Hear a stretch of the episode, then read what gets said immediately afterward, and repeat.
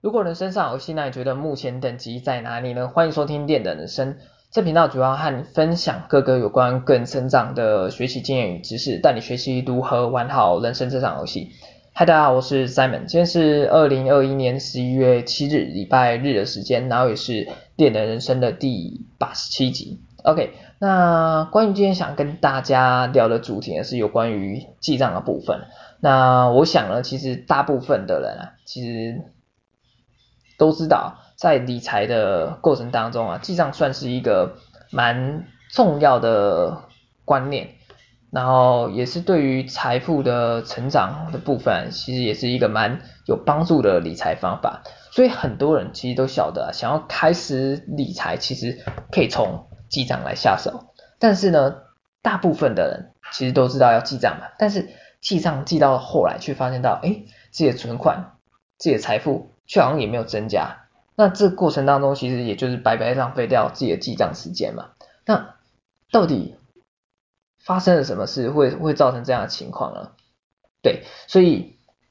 关于到底如何让记账发挥它的真正效果，今天我想分享几个主要三点关于记账的一些看法。 OK， 那首先第一点，我们就直接进入主题吧。首先第一点，关于要如何让记账发挥它的效果，首先关于第一点就是你要去看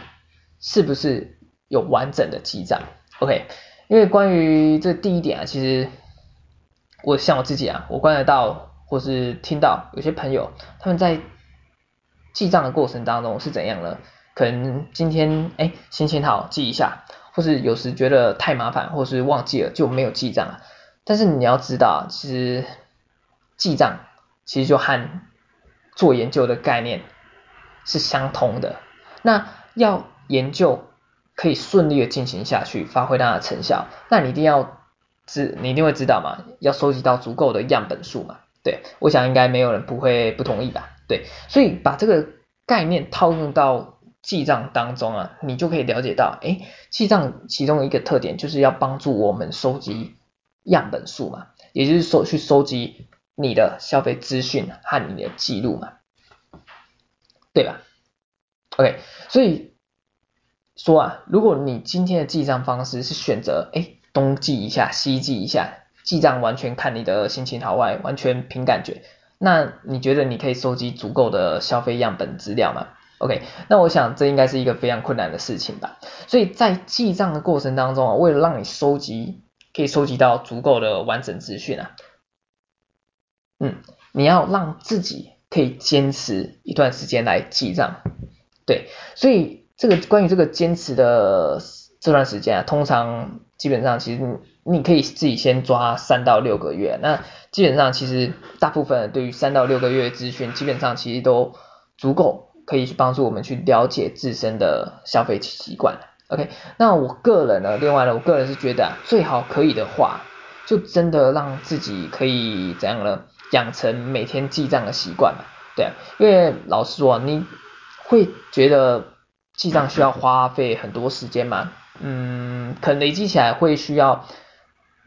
不少时间，但是平均下来在每天当中它所占据的时间比例其实相对其他部分，其实你可以发现其实是很少很少的。而且你看其实有超过一半的人或是以上的人，大部分的时间其实都拿来滑手机了嘛。那这样的情况下，为什么不从那些滑手机的时间当中拨一些时间出来记一下账呢？ OK， 那另外呢，可能我想其实有些人可能会觉得记账太麻烦太费功夫了，但是老实说其实也有很多容易的方式可以来让自己去记账。其实像现在其实你在手机去手机打开你的商店嘛，其实你可以发现到一堆手机上免费的记账 app 可以下载来使用所以你就可以从中当中去找出到底哪些比较适合自己的，你都可以去用看看。那另外其实如果你觉得打字太过麻烦，像是我自己我就觉得打字有点麻烦，那基本上其实有些 app 它其实可以有存照片的功能所以也就是说其实你可以利用这样的方式你可以利用利用这样做，就是你可以直接去输入，单纯去输入你的消费金额就好嘛。那消费的细项呢，其实你就是可以用拍照来代替嘛。所以说可能你有一些消费明细，那你就直接用拍照把消费明细拍起来，然后直接存在上面，基本上就好了。那你之后如果要去找关于哪一笔资料，基本上其实就看那个照片嘛，对啊 ，OK。那另外呢，基本上其实我刚才不是讲到就是用拍照的记账嘛，对，所以其实你可以发现到什么，就是如果用像我自己啊，应该这样讲哈，像我自己用记账来用拍照，不好意思，用拍照来记账的话，基本上其实我发现，记账一次其实大概只要花10秒至15秒，其实就可以搞定了，其实还蛮快速的。OK， 那这就是以上第一点想跟你分享的，就是关于记账如何提升发挥它的真正效果的第一点。 OK， 那再来第二点想跟你分享的是，就是有没有去分析你的消费。 OK， 那关于这一点啊，就是我觉得这一点啊，也是算是一个怎么讲，记账一个蛮重要的观念嘛。对，其实这样讲好了，其实记账的观念啊，我个人觉得其实可以简化成不好意思，两个部分啊，其实也就是可以分成上下两个部分嘛。第一个就是记录嘛，去记录你的消费嘛。那第二个是什么？其实第二个就是去分析啊，要懂得去分析你的消费啊。那我们再拉回来，为什么有许多人知道要记账，有在记账却没有实质的发挥记账的效果？对，因为你可以仔细观察一下，其实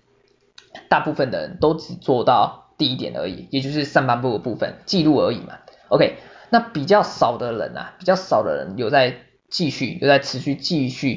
行第二部分，也就是下半部分析的部分。所以你要知道，如果今天怎样，今天如果你只是一直单纯只有记录而已，那我想其实你永远也不知道你到底你本身的自身的消费到底发生什么事情嘛。所以讲直白一点，你也只是怎么讲，记心酸的，记来安慰自己的嘛。 OK， 所以今天如果要让记账可以发挥一个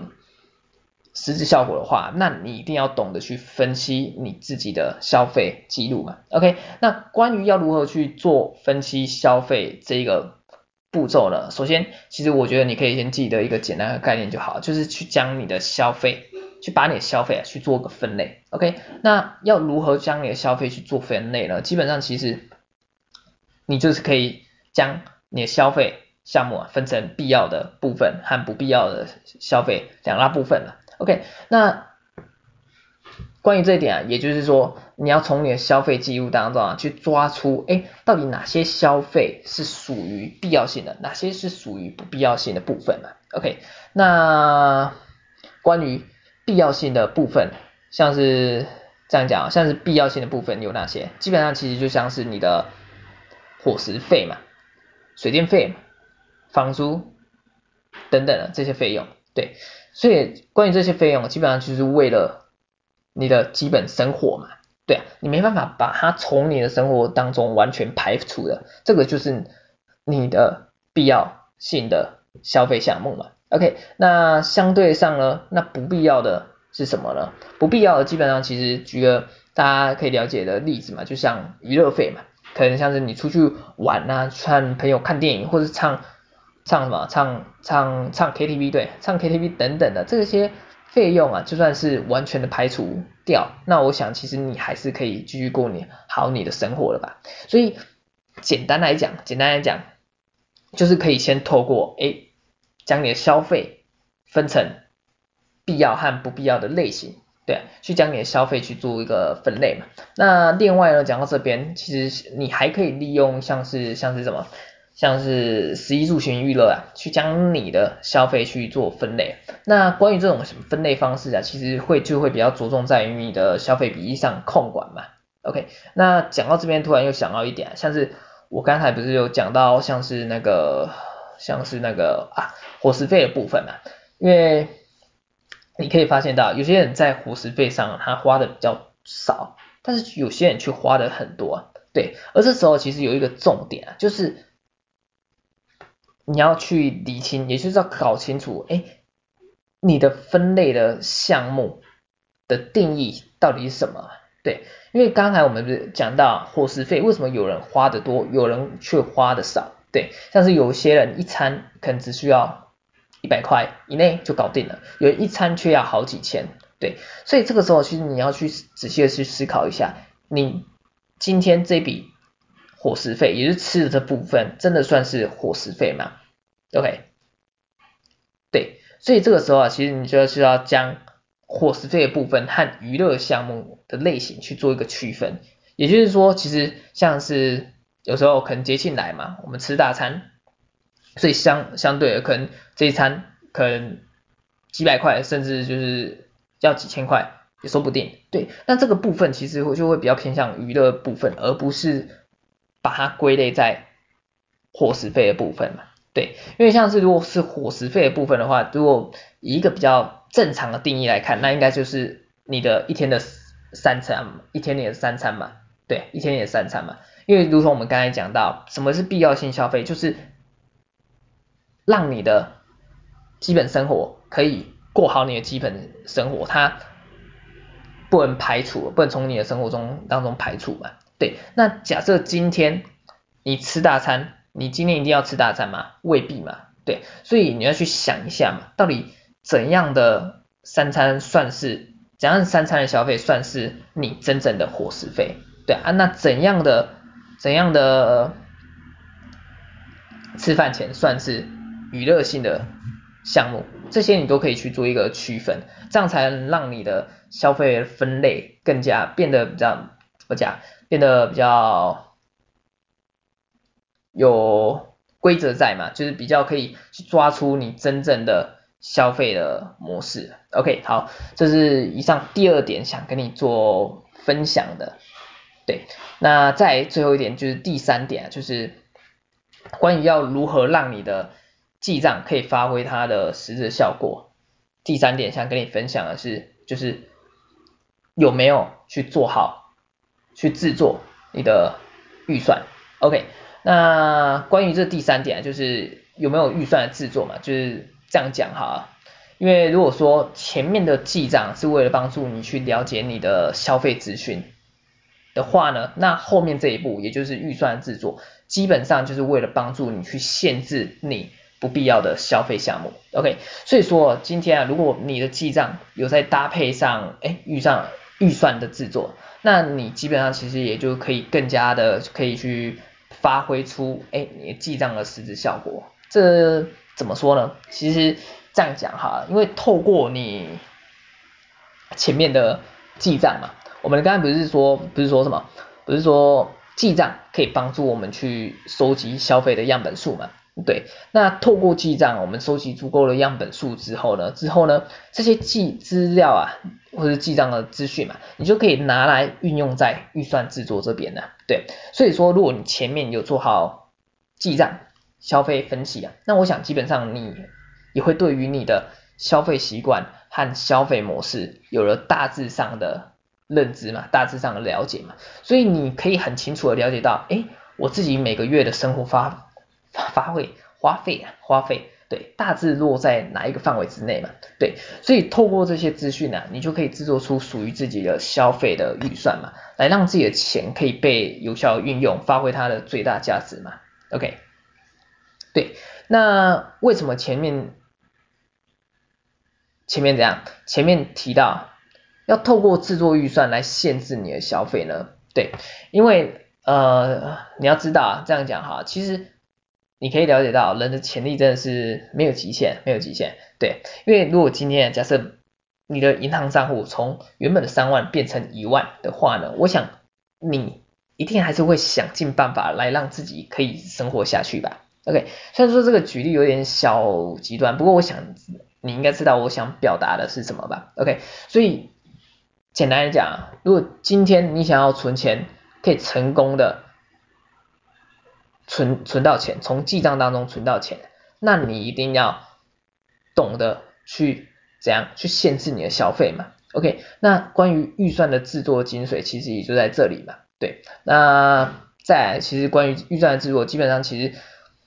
有时候可能会抓不准啊，但是我觉得没有关系，你可以先给自己一个 range 嘛，然后再做实验看看。经过一个月的测试之后，你可能会发现到，我当初一开始定的预算可能太低或太高，其实都可以再做修改修正嘛。对，那另外呢，其实我觉得，刚才不是提到就是预算的制作，其实可以给自己一个 range 啊，就是有一个这个 range 的，其实我的概念其实就是有时候给自己一个缓冲的空间嘛，就是不一定要抓的非常的精准，太过怎么讲苛刻嘛，就是可能有些人会觉得，我这个月的预算我可能抓个消费预算我可能抓个21,232元，这个太细节了吧？对，所以你可能就我会觉得，你可能就根据你之前的记账。然后你去抓之前的记账记录嘛，对，然后你去了解一下，每个月平均花费大概落在哪个区间嘛？可能有几个月可能1万8、1万9，或者是2万多 ，OK， 或者是2万5之类的，对，所以你可能就是你可以发现到，可能你这个区间可能落在1万8到2万5嘛，对，这样的话基本上你就会设一个中间值嘛。所以你可能就是抓个2万2、2万3就是此类的，对，就不用抓的太苛刻。所以我们刚才不是讲到，就是先给自己一个 range 嘛，所以你先抓一个定值之后，你去做实验看看嘛，测试之后我们再不准我们再做个修改嘛。OK， 好，那关于这个第三点啊，就是预算制作的部分，对。OK， 那以上呢就是这三点啊，就是。想跟大家分享在关于如何去发挥记账的效果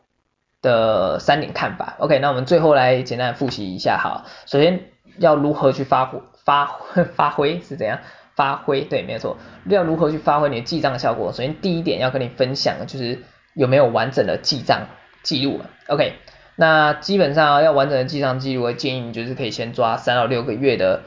资讯嘛，好好坚持一段时间，让自己拥有收集到足够的记账资讯。OK， 那再来第二点就是有没有去分析你的消费？那要如何去分析你的消费呢？基本上其实你就可以透过简单概念嘛，将你的消费去做分类，像是你可以分成必要或不必要，或是利用食衣住行去做个分类。OK， 这是第二点部分。那再来最后一点呢，就是你有没有去做预算的制作？OK， 那基本上其实预算制作目的就是为了去帮助你去限制你不必要的消费项目。OK， 好，那这以上三点就是针对于有关要如何去将记账发挥它实质效果的三点看法，希望对你有所帮助。那我们今天节目就先到这边哈，那我们下集再见。OK， 大家拜拜。